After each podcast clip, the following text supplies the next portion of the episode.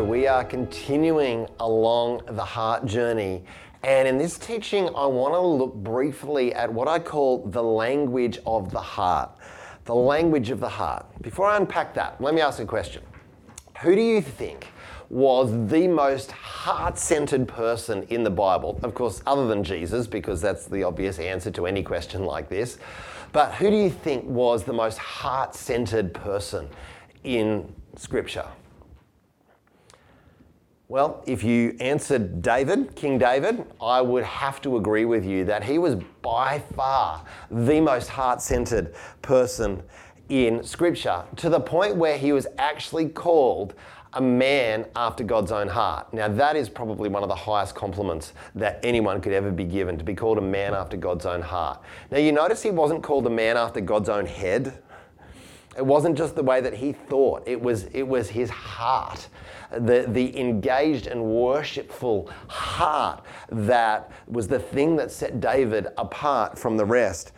And David, this man after God's own heart, is so significant in God's economy that the eternal Son of God, Jesus, would be called the Son of David and would rule on David's throne for eternity.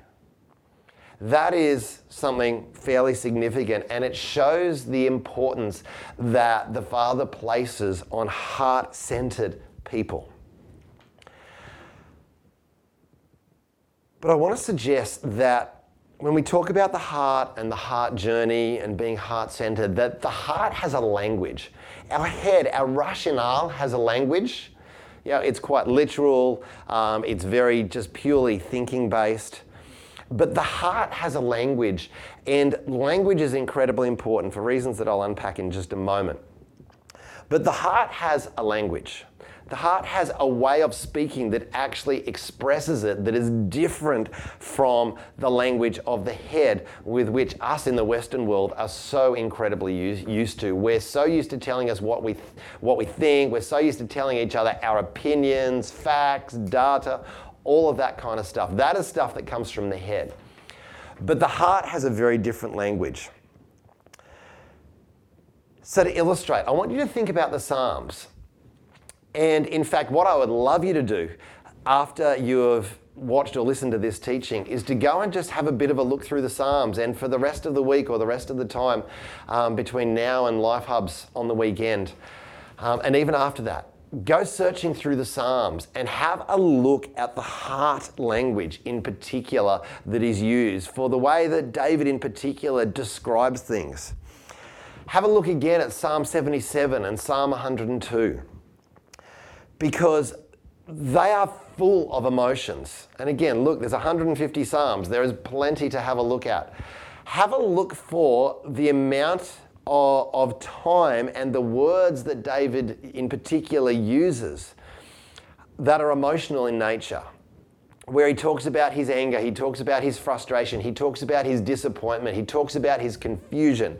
He talks, um, so the, the, emotions are named um, quite clearly in many cases. But not only are the emotions named, but they're allowed to tell their story. So when David says things like, Why is it that the wicked prosper? You know, that, that is frustration talking. But he doesn't just say, I'm frustrated. He lets his frustration tell a story. Why is it that the wicked prosper? And yet the righteous don't seem to. He goes through all of this, and like in Psalm 77 and Psalm 102, um, he goes through this story of letting this emotion out, of letting this emotion tell the story but he knew not only how to do that, but also to bring those emotions into the presence of God. In other words, he didn't try and push them aside to meet with God. He actually brought all of those emotions into the presence of God with him. He processed them in the presence of God. And we know that he processed them with God because so often in the Psalms, and it's very much the case in Psalm 77 and Psalm 102, that and, and they are particularly disappointment kind of psalms, um, it's very clear that he came out the other end of the psalm with very different emotions and a very different perspective. So the heart has a language. Why is the language important? I'm going to talk from a, a neuropsych perspective just for a second. And so stay with me, don't, don't lose me here.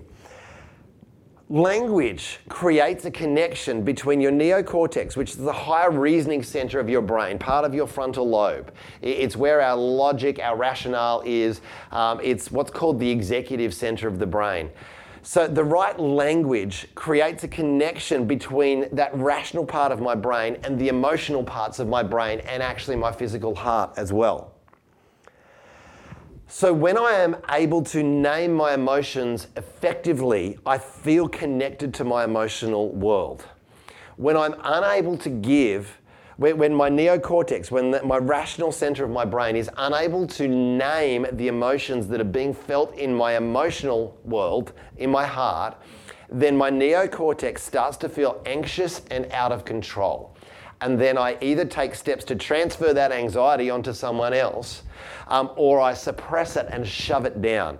And both have really unhealthy outcomes, both relationally and in terms of my own personal health. There is actually a, here is a name, there's a name for the inability to express emotion. It's called alexithymia. Alexithymia. And it is the inability to identify and name feelings. It's the inability to put words to what you feel. And if you go and just study that, go and Google it, alexithymia, you'll find that the health outcomes of people who suffer from alexithymia, the inability to name and identify emotions, the health outcomes of that are particularly poor. So it actually impacts your whole body. It impacts your, your physical health, but it also impacts your relational health. But I also want to suggest that the inability to name emotions and to have language around the heart also impacts your ability to experience tangibly the presence of God. And I'll go to that one in just a moment. But I also want to suggest that naming emotions correctly, the ability to not only name emotions, but to name them correctly, precedes having the right strategy to process and to deal with those emotions. So let me talk about a really common male fail in terms of emotions, where us guys often get it wrong. And it's in the area of grief, and most of you that know me know that I have a fair passion for this area of grief. Um, because in the West, us white people don't tend to do grief particularly well. Men in particular have one particular trait, I have many actually, but this one particular trait, which is when we are grieving, we often say that we're angry because anger feels powerful, but grief feels a whole lot more vulnerable. So we often name our grief as I'm angry. But anger and grief are two very different things with two very different causes.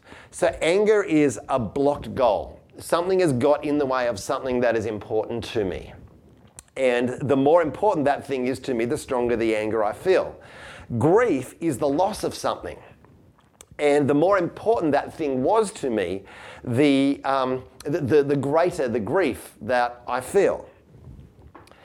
Now, if I am grieving but I label it as anger, the strategy to deal with anger and to process anger healthily versus the strategy to deal with grief healthfully is actually quite different.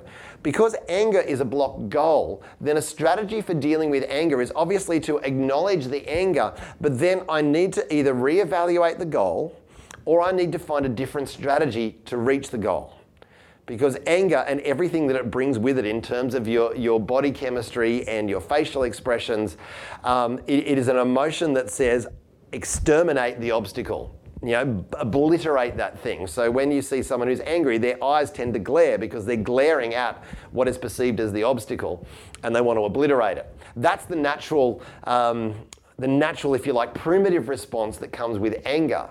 But then ultimately, once I've named the anger, I've identified it and given it a chance to express, the way to deal with anger is to, as I said, reevaluate the goal or to find a different strategy to get to the same goal. That is a very useful strategy with anger. It's absolutely useless when it comes to grief because the strategy for dealing with grief is to grieve. I know that sounds really obvious, but the strategy to deal with grief is to grieve. Jesus said, Blessed are those who mourn, for they will be comforted. So, if you want to experience comfort from your grief, the way to get to that is to mourn. See, even Jesus identified um, emotions in the things that he spoke of. And he even wept at the tomb of Lazarus. He was very, very heart connected. So, naming emotions precedes having the right strategy to deal with them. And when we don't have the right strategies to deal with our emotional world, we tend to get emotionally clogged up. And we tend to get emotionally bogged down and stuck. And either it ends up that I just, I just don't feel much at all because I've suppressed everything.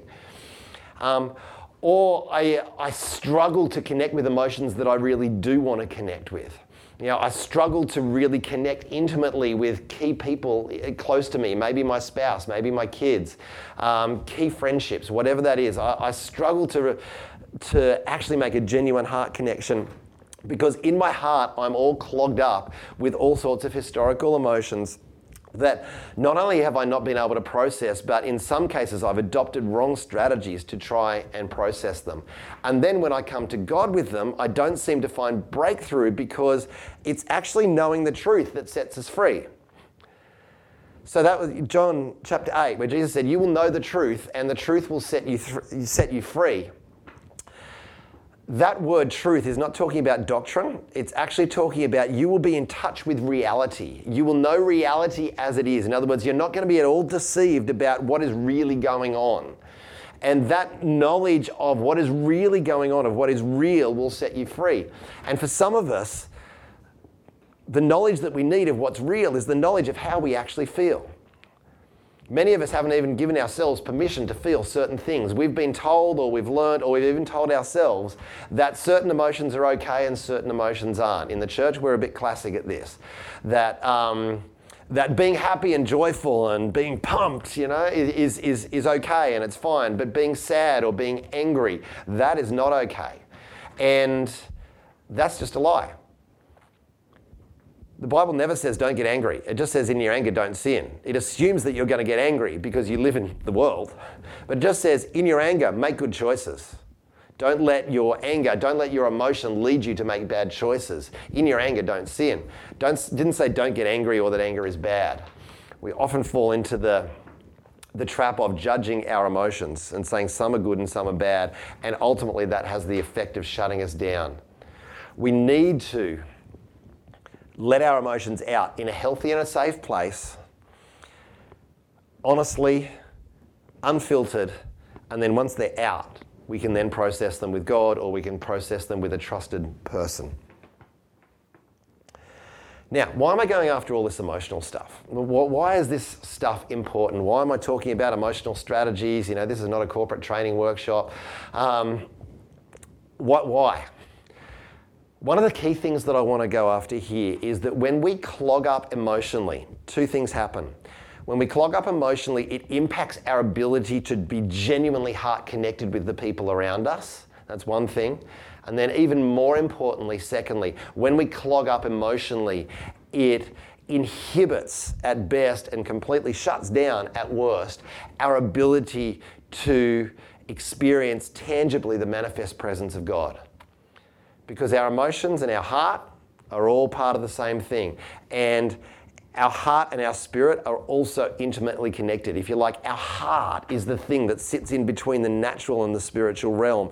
And so when we experience the presence of God, we experience it through our heart first. But when our heart is so clogged up with unprocessed, um, unhealed emotion for whatever reason, then it actually inhibits our ability to feel anything, and that includes the presence of God. So, one of the reasons I'm so passionate about seeing people unclogged in their emotional world and healed in their heart is because then they are much freer and much more able to experience the presence of God. And I don't know if you've noticed, I've noticed this in my own journey. The more stuck in my head I was early in my kingdom journey, the less I experienced the presence of God tangibly. And I had people around me going, Oh, can you feel God here? I really sense the presence of God here. And I'm like, Nope, don't feel a thing. And that's because I had a whole lot of stuff clogged up in here. The more that my heart has become unclogged and has become healed from stuff of life, um, relationships, all the things that come from just living on planet Earth, the more that my heart got healed from those things and I, and I learned how to process my heart healthily, the more I'm actually able to experience the love of the Father, the embrace of heaven. And when you experience the love of the Father tangibly, it chases away every orphan thing, it chases away every disconnected thing. And we know from um, 1 John that perfect love drives out fear. And fear is the enemy of everything that is good. So, my heart for you is that you will experience tangibly, regularly, daily, the manifest love of the Father, that you'll be able to feel His embrace. You'll be able to feel the warmth of His love shining upon you. You wouldn't just know it as a concept in your head or as a theology, but you would know it as an experience. When Paul prays, um, he does it in Ephesians. He does it in a number of, of his epistles. When he prays, when he says, I pray, particularly in Ephesians, that you may know the, the height, the depth, the width um, of the love of God. That word know, again, is that experiential word, the word ginosko. That you would know it by experience, not that you would know by concept, that you would know it by experience. Ultimately, that is what I'm warring for, for you and for your heart so that you can experience His love. And that experience of His love can heal every wound, every pain, every dysfunction. And from there can help you to come into deep, meaningful connection with your brothers and sisters in the family of God around you that help, will help you to know the key things that every human being knows, which is that I belong, I am loved, I am known, and that I matter, I have a purpose, I have a destiny, I can contribute something. That is my heart for you as we go on this heart journey. But to do this heart journey well, it's imperative that we learn the language of the heart. And the language of the heart is emotional words, it's emotional pictures, it's story, it's musical. It's not just facts, data, opinions, and we're so good at that. It is much more conceptual, it's, it's more artistic, um, it's more metaphorical. Um, but if you think of the language of the emotion in the Psalms, the story of emotion in the Psalms, and then we've added so much music to the Psalms, and so many of the songs that we sing in worship have their basis in the Psalms, that kind of thing is the language of the heart. And that language needs to become our native tongue. Let me pray for us. Father, we're so used to being in our head in our culture, us white Western Anglo Saxon culture, we are so used to being in our head and talking the language of the head. But God, would you take us, would you continue us on this journey of being heart centered people, of genuinely living from the heart and learning the language of the heart? As we open up the book of Psalms, Lord, would it just would it, would it jump out at us? Would it come alive in us? in such a way that we can connect to what is going on in our heart. And for many of us, that's going to mean at first we connect with our pain. But we know as that happens that your love is bigger than our pain, that the cross paid the price for every bit of pain, every bit of trauma, every lie um, that has ever traumatized us. You've paid a price for that already. So as that surfaces, we know that it's to detox that trauma and that pain, not to traumatize us again and that you've already paid a price for our healing and you long for us to partner with you for the healing of our heart. So, Lord, I want to ask for every person in the sound of my voice that your love would surround them and that for all of us, you would teach us a new language, that the language of the heart would become our most native language as we connect with you and as we connect with each other. In Jesus' name. Amen.